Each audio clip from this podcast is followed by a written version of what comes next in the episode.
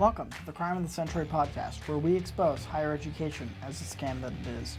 I'm Kevin Prendiville, and I believe that because of what we're teaching our students, we're losing an entire generation. Today, as always, we'll be diving headfirst into controversial subjects, undaunted by political correctness. Uh, today, we're going to continue the series that will lead us to the philosophical background that drives our modern education today. You'll crawl in episode 69 that we discussed uh, the fall of France and the changing art scene and how that taps into a deeper psychological and philosophical nature changing in the West. This all started with podcast 61. So uh, if you haven't jumped in uh, from that point, uh, now would be the time to go back and review the series from its inception. But today we're going to examine uh, the German fallout from World War I and why that even matters today. And at the conclusion of today's show, you'll be able to identify and define how the Nazis won Germany. You will be able to see Hitler for what he is an opportunistic psychopath. And then this will help you avoid uh, the low level political discourse and really elevate your knowledge when talking uh, to peers. And as we have for the past 10 weeks, this series will help us decipher the background for the crime of the century.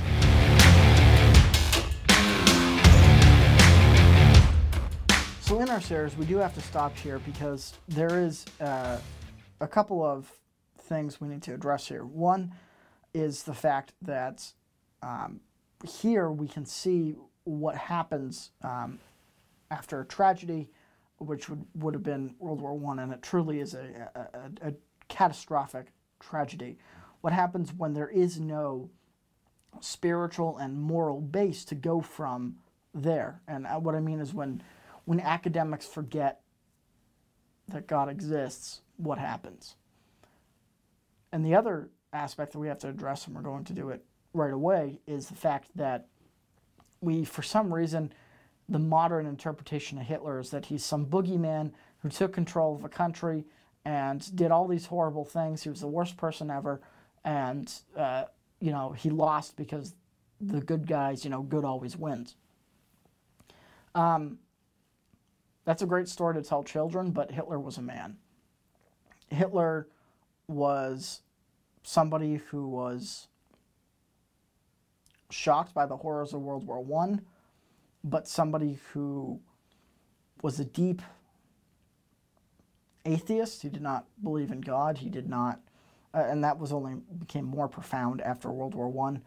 He was an odd man. Um, you know, he was pretty destitute for much of his time in the 1920s, um, and he would, but he always saved enough money up to go to the opera house.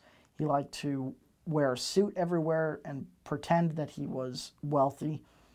He would be- befriend younger, poor people, um, and found some sort of solace in them that, that he was somehow superior to them, even though that he himself wasn't that wealthy. He was a failed art student. He blamed the Jewish commission um, that was in control if he was trying to get to this uh, art school. And the whether or not they would give you the thumbs up or thumbs down essentially it came down to this board this commission and it was like 80% jewish. So from that he extrapolated and essentially said that the, the jews just hate germans.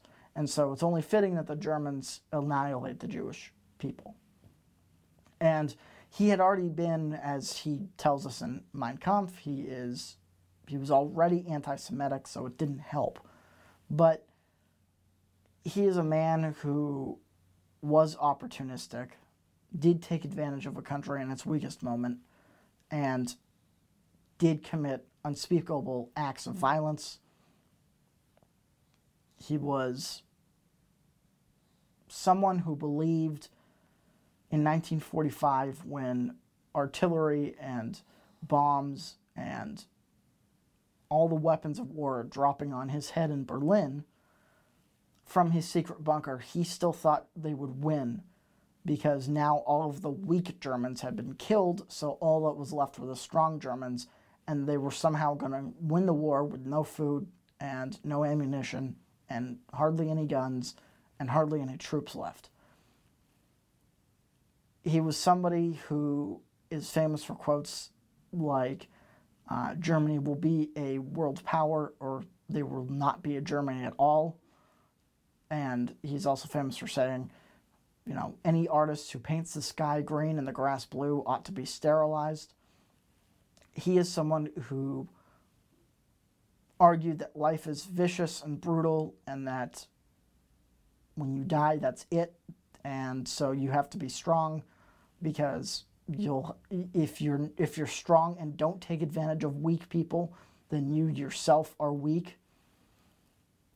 When the United States um, received a declaration of war from the Germans in December of 1941, they, he thought personally, regardless of what his commanders thought, and regardless of what the Japanese had thought, he figured that defeating the U.S. would be a breeze. Of course, we're filled with all these other diverse cultures, and if we're so strong, why didn't we invade Canada? I'm not kidding. That was part of his philosophy that if you're strong, you will take advantage of your neighbors and take from them what you can. Hitler was somebody who was a product of social Darwinism, which was a theory that came out of the 1910s or so, which was essentially that Darwin's theory of evolution can be applied to humanity and our social situations. And it was combined with the Marxist idea that all hierarchies are based on power, that anything anyone isn't that is in power got there by oppressing others.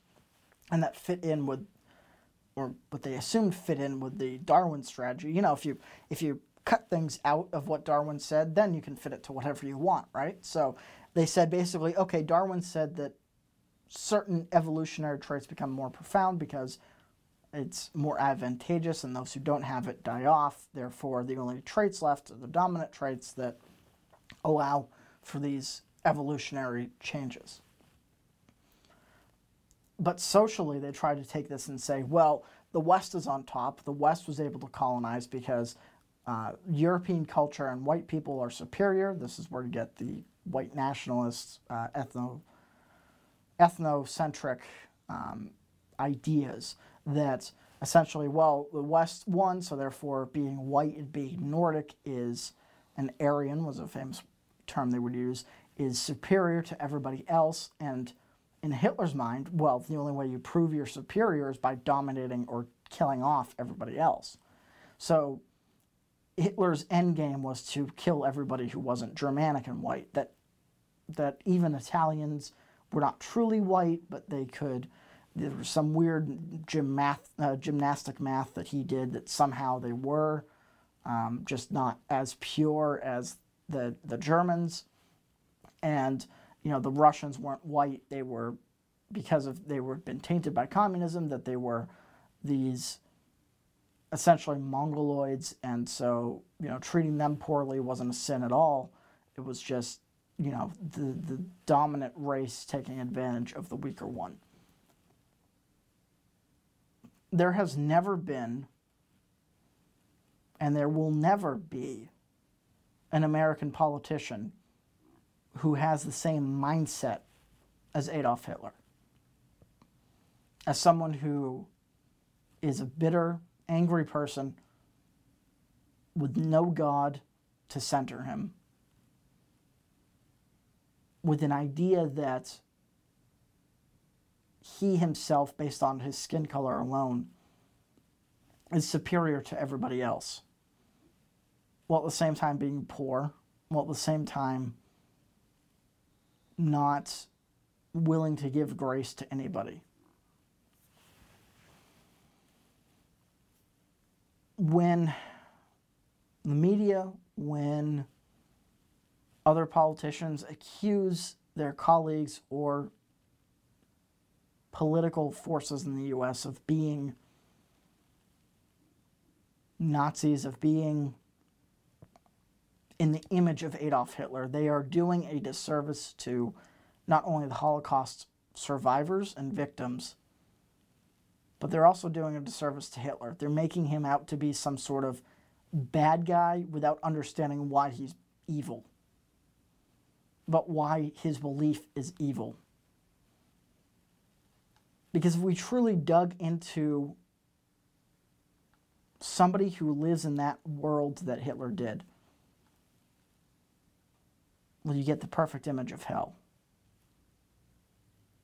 So you can mudsling and you can say that the person standing to my right or the person standing to my left is the devil. And the devil incarnate is someone similar to Adolf Hitler. But to to throw it around to assume that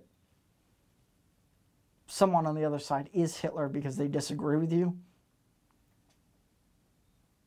is a massive disservice to the true horror of this time period. That you and I cannot understand the political pressure that was put on the enemies of Hitler's Reich. You and I cannot understand the social pressure that was put on the victims of Hitler's Holocaust. We cannot understand the conditions that they, those victims were put into. And not because Hitler just thought, oh, this is an evil thing to do. No, he thought, and the reason the Nazis took so many notes of what they were doing, he thought the rest of the world was going to thank him. He assumed that you and I secretly actually were oppressed by Jewish people and black people and minorities in general. And that so when the, the Germans killed them all, the rest of the world would thank them because they'd be liberated. Now, does any of this sound like Donald Trump or Hillary Clinton? And we can argue about taxes, we can argue about uh, health care, we can argue about the government's role, all of that. But does it seem responsible to call either one of them Adolf Hitler? Now, Trump gets the accusation thrown at him a lot more, obviously, than, than Hillary Clinton. And heck, even George Bush got the ac- uh, accusation thrown at him that you're a Nazi, you're Hitler. No, they don't think that way. They couldn't be Adolf Hitler. They wouldn't be Adolf Hitler. Because to be someone in that mindset, the only conclusion to life is death. It is the darkest place that a human being can go. Hitler, and here's the takeaway Hitler is not a boogeyman. Hitler is a man. And yes, he did control the most industrialized country from 1933 to 1945. So, how on earth did that happen? If he's this psychopath, if he's this, as someone, as I've heard it put by a few historians, that it was a suicide by, by burning the rest of Europe, essentially. I think that's a little bit over dramatizing the situation.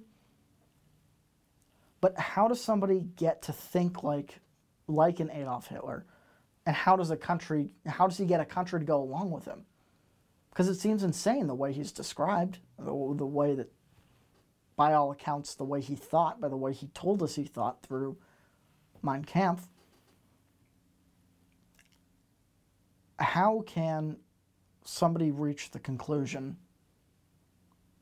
that their superiority can only be manifested in the elimination of everybody else? And some of it has to do with experiences in war. Uh, I think World War One did shake Hitler. He was wounded three different times.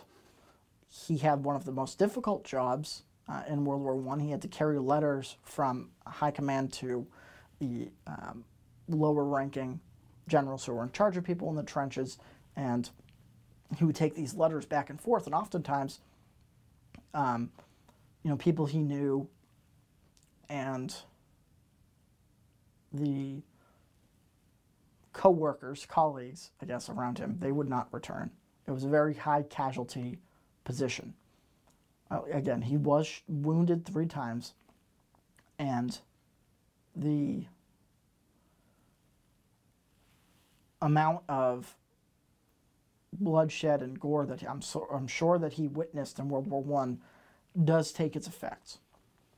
But too often that is used, I think, in some cases to explain away how he came to think in the way that he did. He was a firm believer, believer in, in the harshness of life, that life is harsh and brutal, and so the only way you beat is by being more brutal and harsh. That there was no grace. Now, his first point is something that is recognized almost universally by many different religions that life is brutal and life is hard, but if you follow certain laws in life, if you follow certain moral guidelines, then you can get to salvation, a place that is pure and good and morally upstanding. Now, Christianity is different because there's only one figure the, at the center of that redemption, which is Christ. And this goes for anyone who's not Catholics, because Catholics, you still have to do a lot of um, rituals and different, you know, um, different uh, uh, acts. You have to act in a, uh, you have to uh, perform certain duties as a Catholic in order to get into heaven. But for the Reformed faiths, um, Christ Himself is at the center. So Christianity is a little different in this case, in that the only way you get grace is by coming to faith in Christ. Regardless, and the reason I bring that up is because that had really that Lutheran and Calvinist idea had really prevailed in, in northern Germany, what was northern Germany at this time. But Hitler had, who, he was Austrian born, so he grew up in much more of a, um, a society dominated by Catholicism. Regardless, he firmly believed in that the first part, in the harshness of life, but being an atheist, he didn't believe in the second half. So it was up to him, essentially, in his own mind, to construct how do you get out of it? How do we solve this problem? And he basically said there is no solution, and you just have to be the you have to focus on procreation. That essentially that um, you know you're strong and you protect the women who are also the strongest women and that the way you find that they're strongest is because of the way they manifest their superiority. They manifest that by essentially by being white, by being, um, in his view, Germanic, and then you mate with the strongest women, and because you're the strongest man, because he's killed all of the weak men, that then you create a strong generation, and then that would support his thousand year Reich, famously. Um, and so his, you can only get to his dark, dark place, which he could not escape from, facts or no facts. Um, regardless of the fact that Jesse Owens won many of the Olympic medals in Berlin at that time in 1936, um, while the swastika flew and he was preparing to exterminate the Jewish people. Um, you had a black man from the United States winning all these medals, clearly outdoing his superior Germans. Now, that seems to be, maybe, maybe you could say that's anecdotal, but it probably leads to the fact that I'm sure Jesse Owens trained and he had genetics that made him able to run faster than other competitors. And I'm sure that he though of course he had to face some level of racism here, um, he was still allowed to to participate and therefore uh, create. Uh, he was able to uh, better a society uh, athletically. Essentially, that you could not throw enough facts at someone like Hitler to have him change his mind. You couldn't make an argument to have him turn into some great reformer. That he was stuck in that place and he was there forever. And so, how does someone get there? Well, the only conclusion is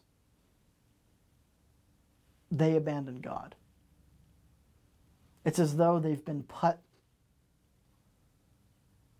into some sort of hellscape mentally that they can't get away from.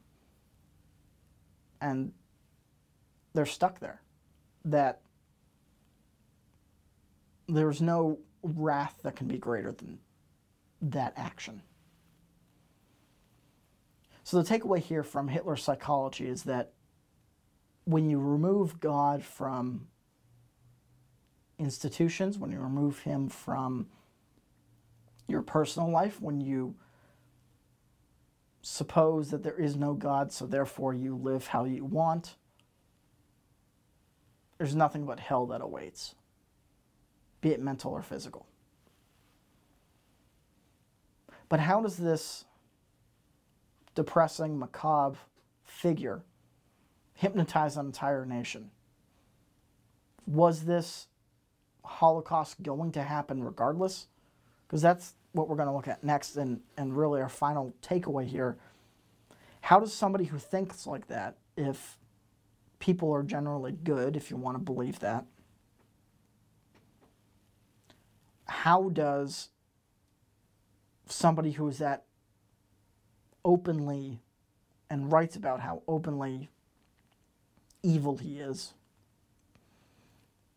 how does he win a country? democratically. Again, he was voted in.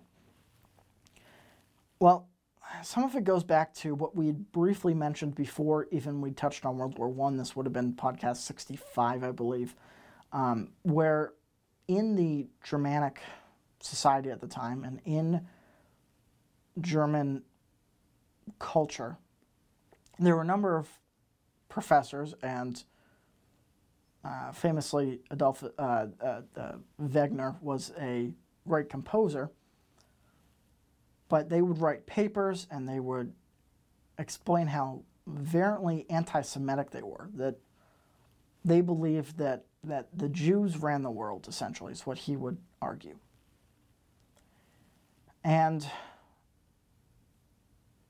the amount of, it can be argued to a point that Germanic society in the 1890s to about 1900 or so was, though advanced, though it was one of the leading societies when it came to scientific thought and theory of the day, that there was already a predisposition to mistrust the Jewish people. That we were, or the, the German people were ready to blame the Jews for a catastrophe. Now, this started a lot from the personal opinions of, of many different professors, many different academics, and in some cases composers and other places in high media. But this was all really shown at the, at the behest when World War One ended. That in uh, the 19, 1919, 1920, there was an excuse essentially that went out for why the Germans lost. And the German military throughout the war had been telling its people that you know were that they were only a few months away from victory when really they were bogged down in the trenches and not making really any progress in France. But they kept telling the German people through the newspapers, you know, you're out, you know, just a couple months from victory, just, you know, buy a couple more bonds, sacrifice a couple more meals, send them to the military, we're almost going to win. Then suddenly they wake up in the fall of 1918 and they've lost. And by 1919, they have this horrible treaty that's put on them that takes away uh, large swaths of what was Germanic land and embarrasses the German nation, essentially. Now, the excuse that came from the anti Semitic wing and even from some of the military commanders was no, not that they had been lying to the German people. No, they wouldn't want them to think that about their military. Uh, the the Jewish people had ran the the uh, newspapers, and the Jewish people had run the government, so that they were lying to the German people. They were delaying um, supplies. That they were, and they told the army to stand down. That the, the the Jewish people were responsible for German military defeat, and if we had only gotten them out of government, then there would be no ills. We would have won World War One. And whether or not this was believed by a great amount of German people, I'm not sure if the, the statistics on that, how many Germans actually took that to heart. But we can tell this. The German people were certainly aggravated. A lot of them were turning to, on the left, socialism, communism. And we can tell that by the fact that that excuse was even taken seriously by the German media at the time, that the discontent and the anger towards the Jewish people was at least palatable. Now, this is not, again, I'm not trying to explain away the atrocities done by the Nazis, but Hitler didn't just appear. Well, the next issue was really, if you look at the elections, um, from we're going from 1924 to about uh, 28 here. Uh, during the German elections, the Nazi Party was not doing so hot. Um, you had over a couple years, you had the, the socialists were doing all right. The communists weren't really doing well either. The dominating parties were kind of their moderate left and right parties. And the right, the, the more conservative wing uh, under Paul Hindenburg uh, would win uh, in the Weimar Republic twice, mo- mainly because Hindenburg was still seen as this uh, hero of the German military. So we can tell that the Germans were still nationalistic, at least on a, on a grand scale, as well that they should be. That they had felt them, they had taken much pride in being German for, for many years. So that that had not changed, and that also probably explains why the communists were doing so well either. And Hindenburg had warned about Hitler. He hated Hitler. He did not like Hitler. But he was unable in, in the early 30s when Hitler won in 33. He was unable to, at that point, he was sickly, he was old, he was unable to quell what he had foreseen, which was uh, the end of German democracy. But in 1929 uh, was known as Black Tuesday in October um, occurred, where the greatest depression the world has ever seen occurred. German currency became worthless.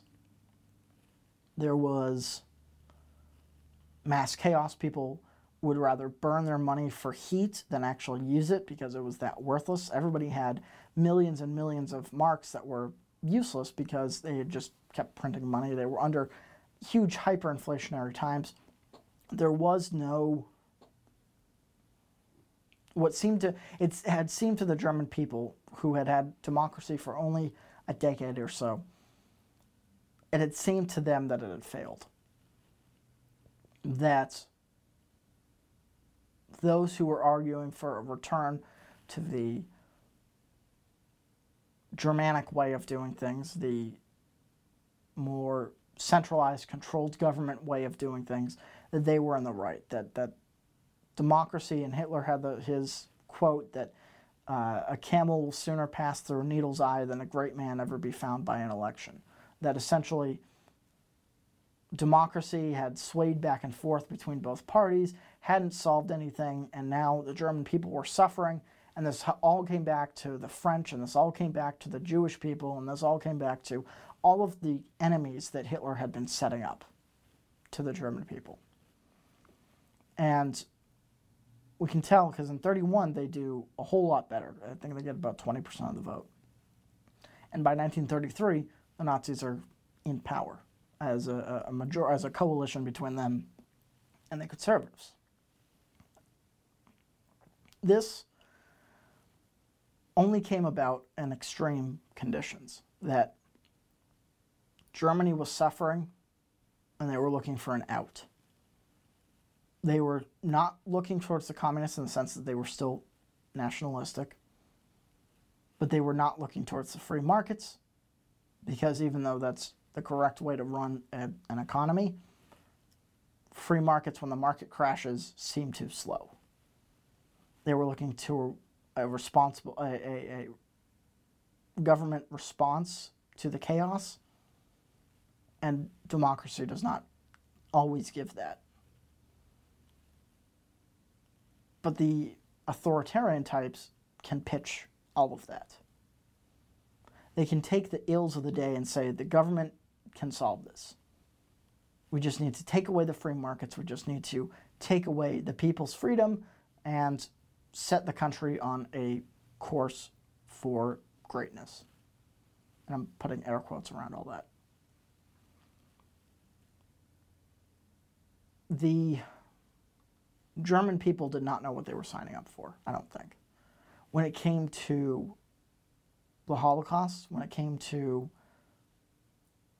the horrors that did occur under the Nazi regime, I don't think the German people signed up for mass execution.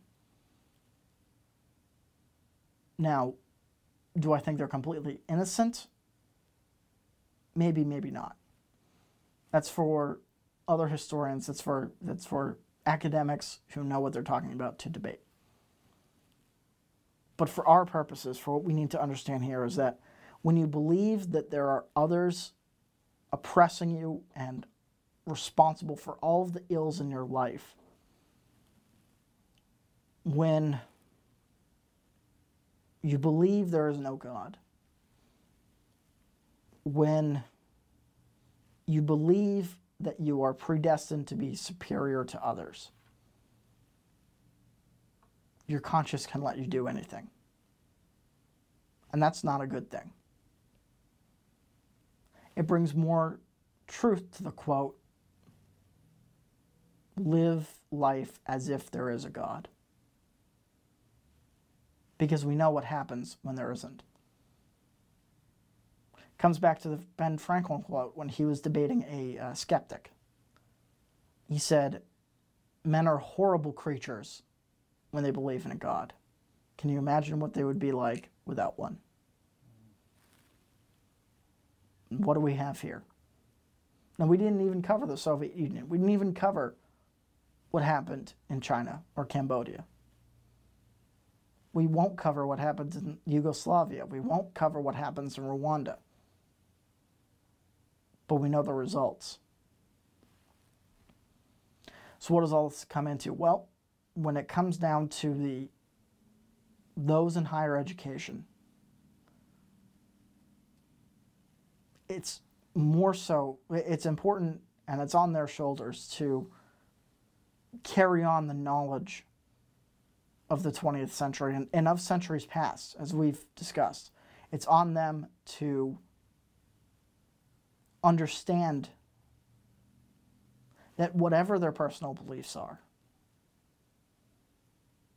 do not cheapen the lessons of the 20th century by accusing your enemies of being Adolf Hitler. Do not cheapen the lessons of the 20th century by giving credence to Marxism. Do not cheapen the lessons of the 20th century by supposing there is no God and therefore living as if there is no God. Because we know what happens. that makes up the first takeaway from this 20th century study in our series. The second one is we're going to look at more so the American fallout from World War I and a Great Depression era and we'll have to face some of our own academic biases and what that manifested in in the 1930s and early 40s. And through all of this, we're going to come up with specific points to decipher the crime of the century.